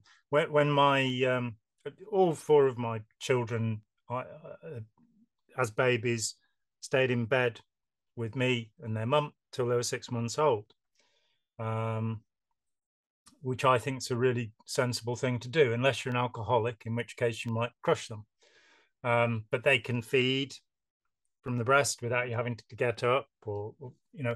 But one morning he was probably about four or five months old my, my oldest boy ben. Um, i was woken up. And what he'd managed to do is to get his head in his mother's neck which gave him the purchase so he could kick me in the throat. And it was one of those moments. You're woken up painfully and then you get that that there is no intention there is no motivation. He had a little smile, you know, he was smiling. he thought he was having a good time. And it's true. I, I, agree with you. It's true also of pets that, that I, I hadn't had a pet of my own um, until what, about eight, nine years ago, nine years ago. And um, a feral cat. Uh, I had a guy doing some work on the house and he started feeding this cat. So the cat mm. started coming around, and I'd be in the garden and I'd put my hand out to stroke it, and it would scratch me. And this went on for a few weeks, and then gradually we got to know each other. And I became completely fascinated. You know, the it sadly developed a tumor in its throat. She developed a tumor in her throat, and that was the end of that. Yeah. But along the way, we, from her biting and scratching me, which was a fundamental part of her behavior, to take this wild or semi wild animal and come into relationship with it that a relationship that's not based upon language that that's based upon her understanding my intentions and me understanding her intentions. So the mm. last i don't know seven or eight months of her life yeah from about the july to to february she was perfectly placid with me. We had learned how to associate with each other and and it is a problem that that people who you know hold on to some kind of puritanical view that human beings are evil unless they're constrained will commit horror in the world. Yes. And we are one of the first generations to even think that way. You know, right. spare the rod and spoil the child. As i say when i went to school it was still permissible for the teachers to hit us you know? So how on earth is that going to help you know? But there are people who believe it does so. That's exactly anyway. but it i really wanted to highlight that counterintuitiveness of it because mm. because it's it you know we we have a thought and then think well we had it so it must be right. You know and it's like no man that's not true you know? It's and and there's also of course unfortunately the generational aspect of it of well i was beaten as a kid and i turned out okay. And you're kind of like mm, i think we might want to have a higher standard here you know? Like it's okay for us to maybe not repeat all the mistakes that were you know foisted off on us and call it good parenting you know? And i guess in a way this relates back uh, or i will relate it back to you know this narcissism point that we're that we're um, started talking about all this on uh, before we started solving all the problems of the world As ever. Uh, as as we do. Um, because if anything, when I put this into a narcissistic frame of mind, I start thinking about a person who would look at the things we're talking about or look at the situations, uh, it be in the situations we're talking about, and it wouldn't even occur to them that the that the dog or the crete or the baby or whatever that other people in their vicinity it, it, the way i see it or think about it is that is that this is a person who the last thing that they're ever going to think about or take into consideration is the thoughts and feelings of other things around them. Yeah. They're solipsistic. That that you know they might extend into their own family, they might extend into some of their friends. And I think sometimes you get characters who are narcissistic about their nation, you know, that imagined community, uh, mm. or their religious uh, cohort, you know, whatever they believe in, that they'll okay. extend their good feeling to there, but they will be utterly destructive towards others. Um, I keep talking about the dawn of everything um, by um, Wengrow and, and Graeber uh, because it really blew my mind. It was just an incredible read. But one of the things they point to is that the origins of the Enlightenment in Europe may well have been an Algonquian uh, native an indigenous Algonquian uh, called Kondiaronk. And it would appear that Rousseau kickstarted the Enlightenment by taking ideas from this man. And he is referenced, there's, there's no, but they had a particular problem with Europeans when they went over there. So we're talking about the early 18th century. And the mm-hmm. Algonquian people have not been defeated. Uh, they would, I found out today, they were defeated in St. Philip's War in uh, 1765 and 66, uh, which was by per capita the most destructive war that white people have fought because wow. 10% of the population of New England died during this this one year period. But yeah. they flattened the Algonquian people, uh, Mohicans, all of that that lot. Um, but Kondiaronk pointed out that, that what worried them about the Europeans was that they hated each other. They acted so badly towards each other. In their community, you were friendly towards all other Algonquian people. Now, you could be viciously nasty to anybody else, mm-hmm. but they mm-hmm. didn't understand the social dynamic of, of Europeans. And we see all of these tribal groupings now, you know, the, the idea of the Aryan nations that Hitler would have accepted people who are descended from Hungarians, Russians, Poles as being Aryan. You know, I mean, no, just having pale skin, I'm afraid, doesn't doesn't help you with that. but they mm-hmm. get into this this sense of belonging. And i think your leader follower thing part of that is there are some of us who are determined to think for ourselves. I agree. very small in number. Yes I, I in fact i i think that it's it, I, I tend to think of it more as the, on the on that um, seat triad but i but i do believe that there is this this this empath side of the spectrum which is sort of its own kind of mutation if you will. It's its own sort because it's a minority thing as i as i understand it. The true empaths that you and me percent again like sociopaths psychopaths yeah yeah, you have an opposite for every you know action. There's the opposite reaction, right? So you're going to have this, and it may, and and even eh, I I know this is all invented. I, this is just these are just ideas I have, but I I I even kind of justify it to myself evolutionarily. Mm. From an evolutionary biology point of view, you know, if in a species that is at the top of the food chain and is commanding the world, and you know, we kind of are, mm. um, it would make sense to me and it would make sense in other in other species as well. I don't think that this is uniquely a human thing but i believe the level of complexity of human thought makes this a more complicated issue at the human level than say at the whale level or at the baboon level. Um, but i still believe you're going to see shades of this at, at any biological level is you, have to have a certain part of the species that takes out other parts of the same species that preys on itself. Because it, you know how do you keep the population down in a, in a when you're at the top of the food chain right? But you also but whether that's a whether that's the purpose or not of serial killers you know from an evolutionary biology point of view i do see opposite sides of the coin. I see us as the opposite sides of the coin to that ted bundy you know L. Ron Hubbard type type personality or function, hmm. and um, and I, I, you know, and you kind of think that, that maybe we're as small a percent as they are a smaller percent. I don't. That's where I start losing the plot. Is I don't know what the percentages mm. break down on on this. You know, I, I think you know, realistically, my life's work from my teens has, has been to determine if it is rational to be nice to people. Right. And I have come to the absolute conclusion that being nasty to people isn't going to work. Mm-hmm. It's going to give us war, famine, disease, and death.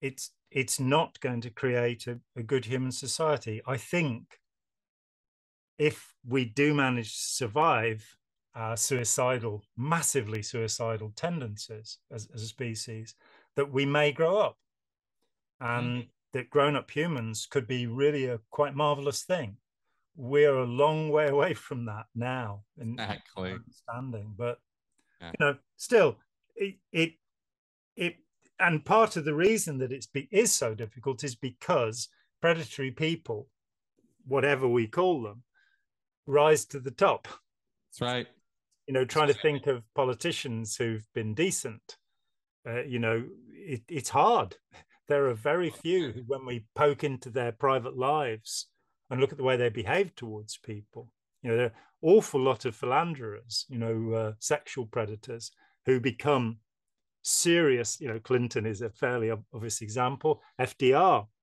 uh, JFK, all Democrats as well. Notice that. You know, nobody well, would sleep with Nixon. I mean, let's face it. Also, they throw Trump out there. I mean, talk about a sexual. Yeah, predator. that's true. Yeah, he just grabs them by the pussy. I'd forgotten about him. Yeah. Oh, we have the same with Lloyd George, one of our greatest prime ministers, who had his mistress. That's right. I, even even uh, Bush uh, was a philanderer and uh, and sort of serial sexual escapades kind of guy, as I understand yeah. it, back when he was sowing his wild oats before you know politics mm-hmm. became his thing. Yeah. Wow. Uh, I, I, think there's a, I think there's a lot of layers to that, of course, too, right? Um, but uh, but but it is interesting and I think absolutely accurate that the top tier of society in terms of leadership level is is dominated by these so-called narcissist sociopathic personalities whatever you know predatory personalities because because to seek out power requires a mindset of being willing to and able to do bad things to people because the societies that we have erected, that we structure, sort of are built around that. And um, it's just kind of the way our businesses are put together, right? It's it's it is make my money, make more money. yeah, I mean, we really structure ourselves in kind of awful ways, um, and we have um, developed systems that limit those um, atrocities or limit those those proclivities. Hmm. Um, and we have pretty decent systems that accomplish that when you really think about the scope and magnitude of the problem. Mm.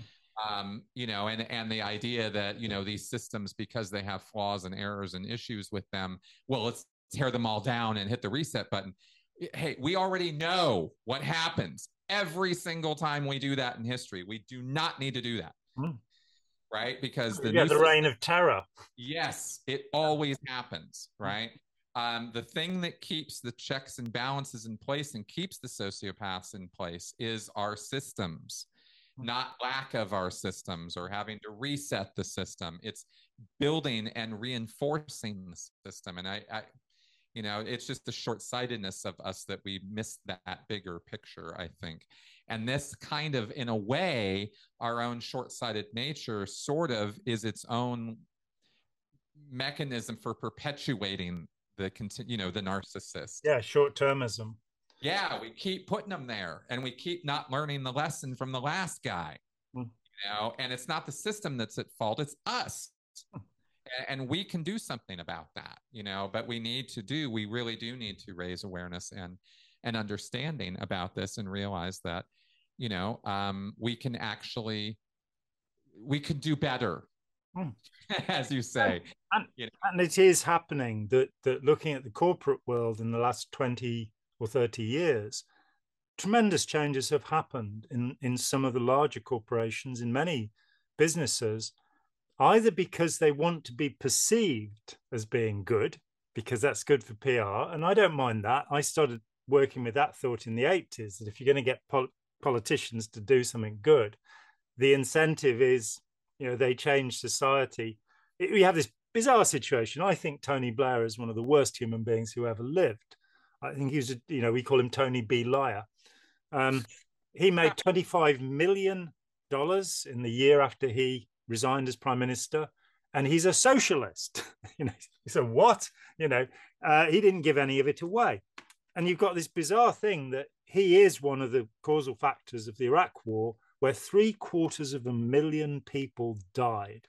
Yep. Also the goodwill ambassador to the Middle East, which shows how sensible British politics is at heart. But and I can only agree with you because it's not like our side of the pond is getting it a whole lot better in so many ways. Well, what did happen that was good under Blair and Brown was that they brought in all sorts of environmental rulings so that we actually pushed ahead of the Germans in terms of our eco friendliness. Now, you know, that's been the, the, the Tory administration since um, Cameron, Theresa May, and Boris Johnson have really not picked up the ball and done the right things. But mm. I do sense that that there is a growing will in the world, and that that you know we have to have hope. We we have to see that by doing things better and taking responsibility, by growing up, by being mature, by not being pseudo selves, by being ourselves, by accepting our own tastes and preferences, accepting our own decisions, even as Joseph Campbell says, rejoicing in our vices, uh, as long as they're not damaging to other human beings, you know. Right. Um, and, and, not stigmatizing people because of these kind of disagreements or problems. We make issues out of non-issues 24 7. Yeah. Right? And, it, and it's like you, society, right? We do that. We all we all contribute to this nonsense. Yeah, one of the most amazing things I've seen in the last year was was a little bit of film of yeah, I can't remember. It was maybe Black Lives Matter or Antifa on one side, and you know the um, KKK or who you know, that so they're a line of people, and they've got megaphones, and they're like a few feet away from each other, and they're yelling at each other obscenities, and I'm kind of going, this fervor is not helpful We mm-hmm. we've got to come to dialogue. We've got to come to shared ground somehow, you know, and whatever the contrails are doing, and and whether vaccinations are actually will mean that I'll I'll die two years ago uh, when I had it. Uh, uh, you know, we've and we have to bring evidence and rationality in at some point. Yeah. probably be useful. That's right. we've probably worn down our audience now to yeah. well, I think you know, obviously, you know, with the way we go, this is, and these are how we talk, by the way, guys. This is when we were normal talk. conversation. Yeah, yeah. This is just us chatting. I, you know, I always enjoyed having these conversations because they are always so far reaching, and because I get to bring in, uh, and I, this is what I love about talking with you is is I really get to bring in the full breadth of like all the things that are on my mind and that are recent and in the past. Likewise, so. You know, and and we get to actually dialogue on this stuff and and isn't it interesting how when we you know that we do have this meeting of the minds on so many issues and things that we agree on even though there are truly so many things you and i disagree on too? Yeah. But we really meet on all these important things and we can see that um, that the things that we don't agree on are really not as important. We don't harp on those because these are basic fundamental things that we think will really make a difference in society. And I agree with you that that the biggest um, thing at the bottom of all of this is the is the hope factor. You know, is the fact that we that we can move this ball down the road and we can make things better. Mm. Um, you know, just by talking about them and and and maybe pointing things out to folks and and maybe they'll think about them and and they'll talk to some people about it and that uh, that's the only way that change happens hmm. you know it really it really doesn't it's so rarely if you really think about your life how many changes in society or culture have come from the top down hmm. you know because the president ordered it uh, hmm. really you know when was the last time the prime minister really made a difference in your personal life, right? Because of some commandment or order. Hmm. I mean, other than the masks thing, I, I will give everybody that, but that was in response to a, glo- a literally global pandemic. There's not one. And it took them a, a, year at the World Health Organization to admit that it was transmitted aerially, and so all of this stuff about us washing our hands every ten minutes. Exactly. Exactly. You know, and that you know, my my dentist locally, that he just put in units that would filter the air. Cost him a fortune, but he'd worked out that's what he needed to do, and um, that that you know that our schools, our public buildings need to have better airflow. There's and for all of the viruses and bacterial infections that are floating around out there. Yeah, we. Can, I, have started think. I'm just going to put this one last thought in because it's something that's that's very much been on my mind for the last month or so. I, I got this idea. You know, we'll call we'll talk about human predators. Let's not bother with all of the minor versions of them. If somebody is predatory, we need to be aware of that. And we okay. need to isolate them so they can't hurt us. And if we can, we need to rehabilitate them. And if we can't rehabilitate them, we need to lock them up. Um, and that's that. Maybe we need to sometimes lock them up while we're rehabilitating them. But I've mm-hmm. seen that there's another way of looking at this problem. And this has come from um, reading about the Black Lives Matter movement mm. um, and looking at film of, of what's happening and some of the statements that are being made, some of the hateful statements that are being made. And I no longer care which side. I, I tend to say, to people, I'm not on any side. I don't take a side.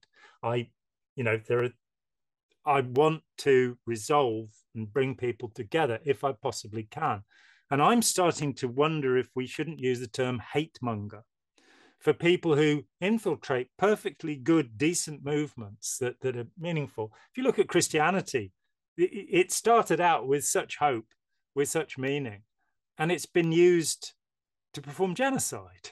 Yes. Um, it, has been used to burn witches, which is largely just old ladies who, who don't look the way they're meant to look. You know, it, has been used for concentration camps. It's been yeah. used, and this is this is hatred and the fervor of hatred. And I think we be good to recognize that that these people we're calling narcissists, they're only dangerous if they are spreading hate, if they are spreading divisiveness and opposition. So, yep. on that glad note, I, I, agree completely. I will add to that by saying that I have referred to such people as opportunists. Mm.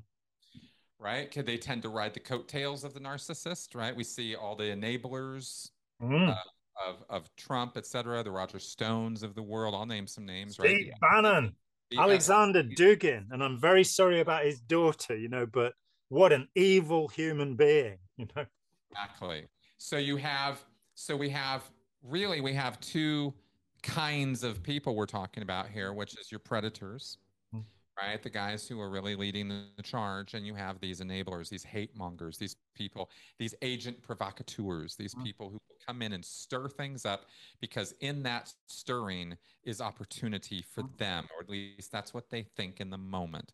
Mm. And it's amazing to me, and maybe this is a whole nother podcast, I'm not sure, certainly another topic, but it is endlessly amazing to me that such personalities seem to be utterly incapable of understanding the precariousness of their position. Mm.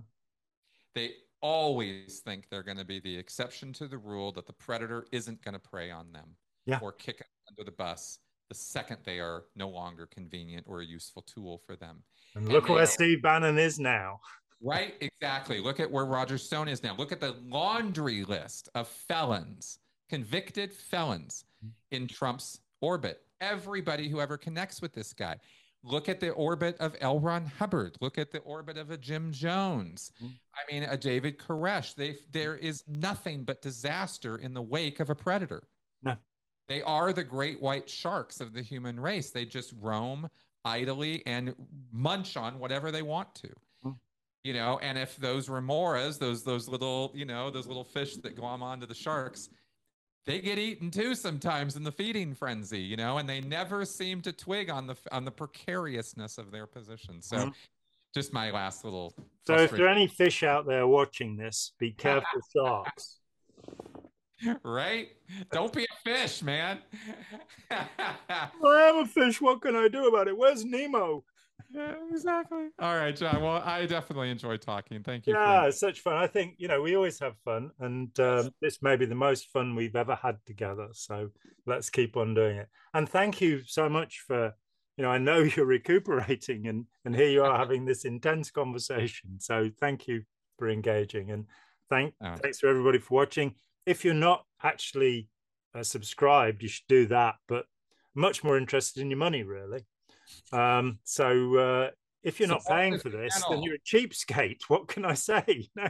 So Support the channel. Yeah. Get, get onto Patreon. You know, understand that Jack Conte gave the world one of the greatest gifts with with his brilliant Patreon system. And go and watch Pomplamoose, his band, which is why he developed Patreon. Brilliant, absolutely brilliant. So thanks very much, Chris, and uh, we will meet again soon. Absolutely. Hi, John here. Thanks for watching. We'd appreciate it very much if you would click like, as well as subscribe, and click the bell for notifications. Every dollar helps, and we welcome new patrons on Patreon, or you can make a one off payment with any currency through PayPal. Thanks so much.